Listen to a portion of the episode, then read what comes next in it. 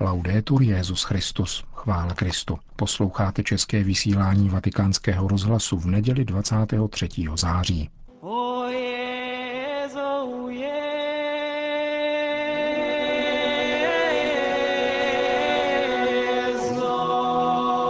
Papež František na návštěvě Litvy, Lotyšska a Estonska.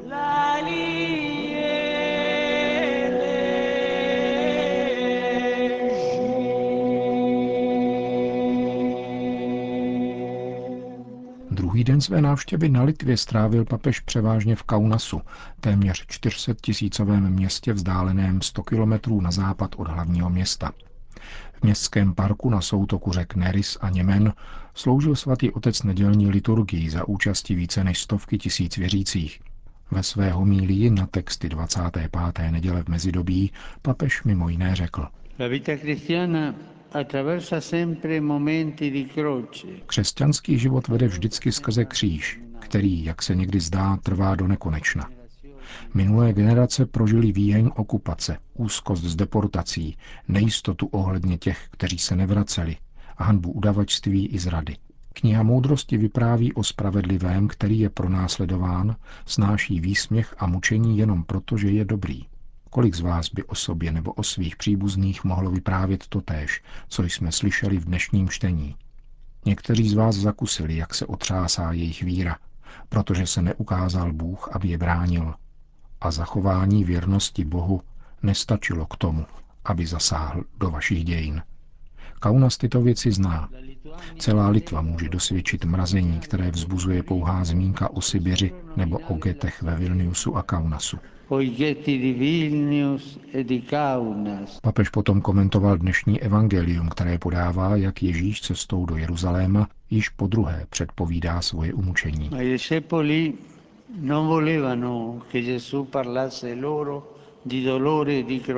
Učedníci nechtěli, aby jim Ježíš povídal o bolestech a kříži. Nic nechtějí vědět o zkouškách a úzkostech.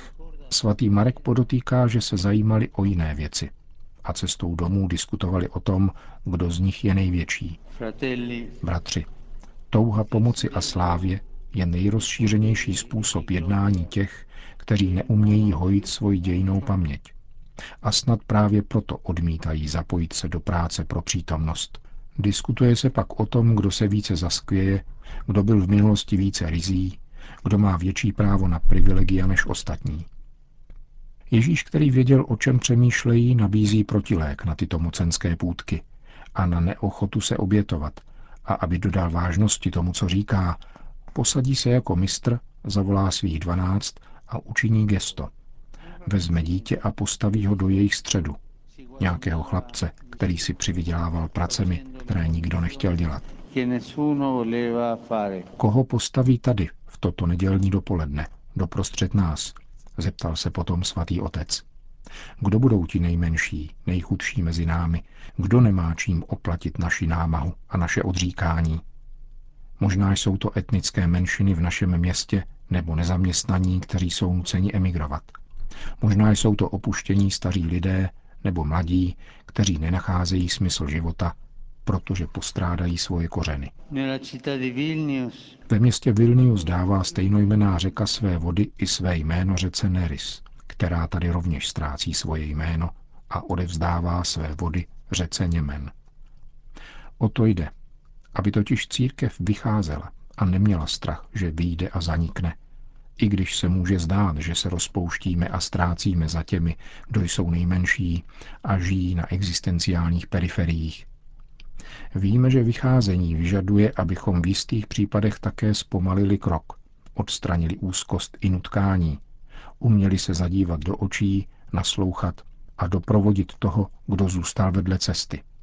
Někdy je zapotřebí jednat jako otec, čekající u dveří na návrat svého marnotratného syna, aby mu otevřel, jakmile se objeví. Jindy jako učedníci, kteří se musí učit, že přijetím jediného maličkého, přijímají samotného Ježíše. Právě proto jsme dnes tady, abychom dychtivě přijali Ježíše v jeho slovu, v Eucharistii a v maličkých. Aby nás jeho přijetí smířilo s naší pamětí a doprovodilo do přítomnosti, která neustále podněcuje svými výzvami a znameními, jež nám zanechává. Abychom jej následovali jako učedníci, protože není nic opravdu lidského, co by nemělo odezvu v srdcích kristových učedníků.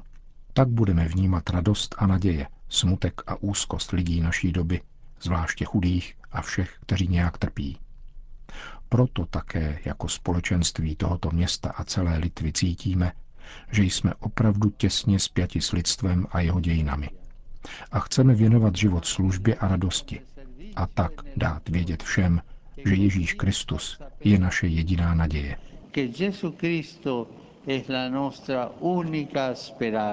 Končil papež svoji homílii odkazem na moto svojí pastorační návštěvy na Litvě.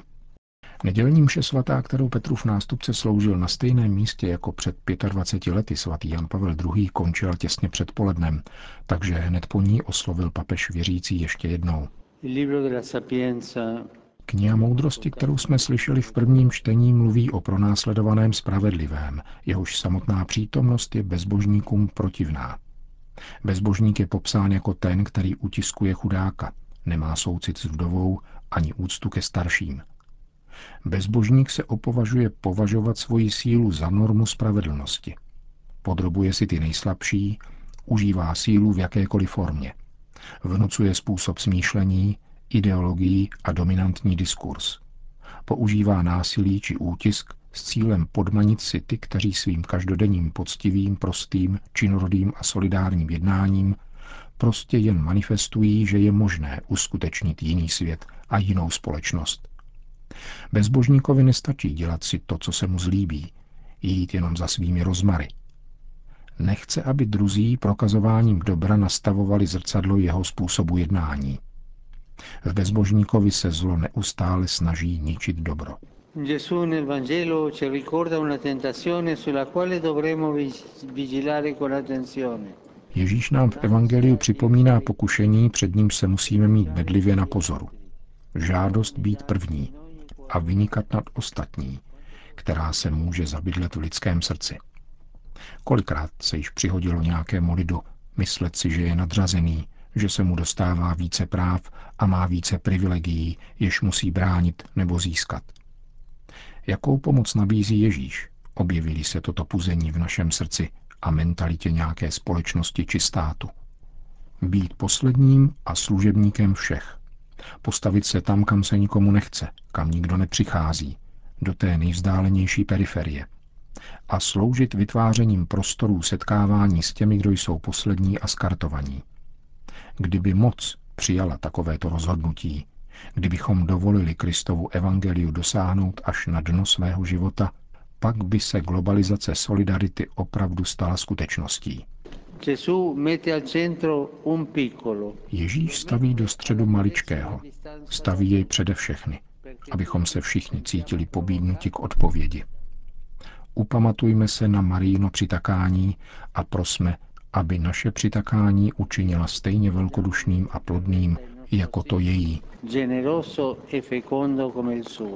Po mariánské modlitbě Anděl Páně poděkoval svatý otec na závěr nedělní liturgie přítomné prezidence Litevské republiky a dalším litevským představitelům a rovněž biskupům a jejich spolupracovníkům za přípravu své pastorační návštěvy. Pater et Filius et Spiritus Sanctus. Po mši svaté se papež odebral do biskupské rezidence v Kaunasu, kde poobědval se 17 litevskými biskupy. Kolem 15. hodiny tamního času se pak v místní gotické katedrále svatého Petra a Pavla setkal s kněžími, zasvěcenými osobami a seminaristy. V rámci bohoslužby slova zaznělo čtení z listu Římanům o spáse, ve kterou s vytrvalostí doufáme. A papež pak načrtnul rysy naděje, kterou jsou povoláni žít zasvěcené osoby. Apoštol mluví o vytrvalosti. Vytrvalosti v utrpení, vytrvalosti v dobrém. To znamená, abychom se soustředili k Bohu, zůstali v něm pevně zakořeněni a byli věrní jeho lásce. Vy nejstarší, mezi nimiž nelze nepřipomenout monsignora Sigitase Tamkevičiuse, dokážete dosvědčovat tuto stálost v utrpení, toto doufání proti vší naději. Násilí použité proti vám kvůli tomu, že jste bránili občanskou a náboženskou svobodu, výsměch, věznění a deportace, nepřemohli vaši víru v Ježíše Krista, Pána dějin. Proto nám máte mnoho co říci a mnoho co nás učit, mnoho co navrhnout, aniž by bylo třeba soudit zdánlivou slabost těch mladších.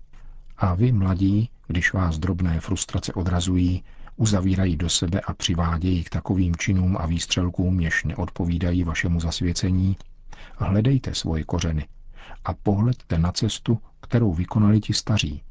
Právě v soužení vysvítají význačné rysy křesťanské naděje. Neboť lidská naděje může vést jen k frustraci a drtivému stroskotání, zatímco křesťanská naděje se stává rizejší a z protivenství vychází jako vyzkoušená.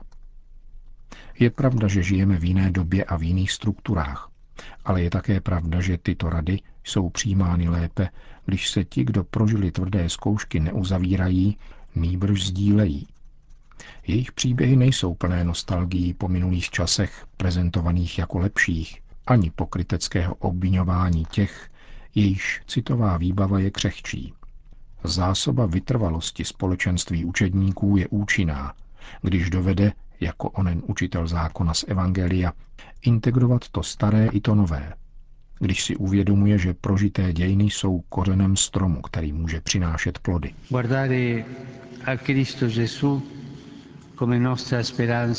A hledět k Ježíši Kristu jako na naši naději znamená identifikovat se s ním a podílet se na jeho údělu komunitně. Podle slova apoštola Pavla se spása, v níž doufáme, neomezuje na negativní aspekt osvobození od vnitřního či vnějšího, časného či eschatologického soužení. Nýbrž spočívá v něčem vysoce vznešeném. V účasti na Kristově oslaveném životě. V podílu na jeho slavném království. Na vykoupení těla. Jde tedy o spatření tajemství jedinečného a neopakovatelného plánu, který má Bůh s každým – poněvadž neexistuje nikdo, kdo nás poznal a zná tak hluboce jako Bůh, předurčil nás k něčemu, co se jeví jako nemožné a bez možnosti pochybení sází na to, že zreprodukujeme obraz jeho syna. Vložil do nás svoje očekávání a my doufáme v něho. Plurál my integruje, ale také přemáhá a přesahuje individuální já. Pán nás volá, ospravedlňuje a oslavuje zároveň a zahrnuje tak celé tvorstvo. Častokrát jsme kladli tak velký důraz na osobní odpovědnost, až se komunitní dimenze stala jakýmsi pozadím a pouhou ozdobou. Avšak Duch Svatý nás sjednocuje, směřuje naše rozdíly a rodí nový dynamismus, aby podnítil poslání církve. Tento chrám, kde jsme se zhromáždili, je zasvěcen svatému Petru a Pavlovi. Oba apoštolové si byli vědomi pokladu, který jim byl darován. Oba v různých dobách a různými způsoby byli vyzváni zajet na hlubinu.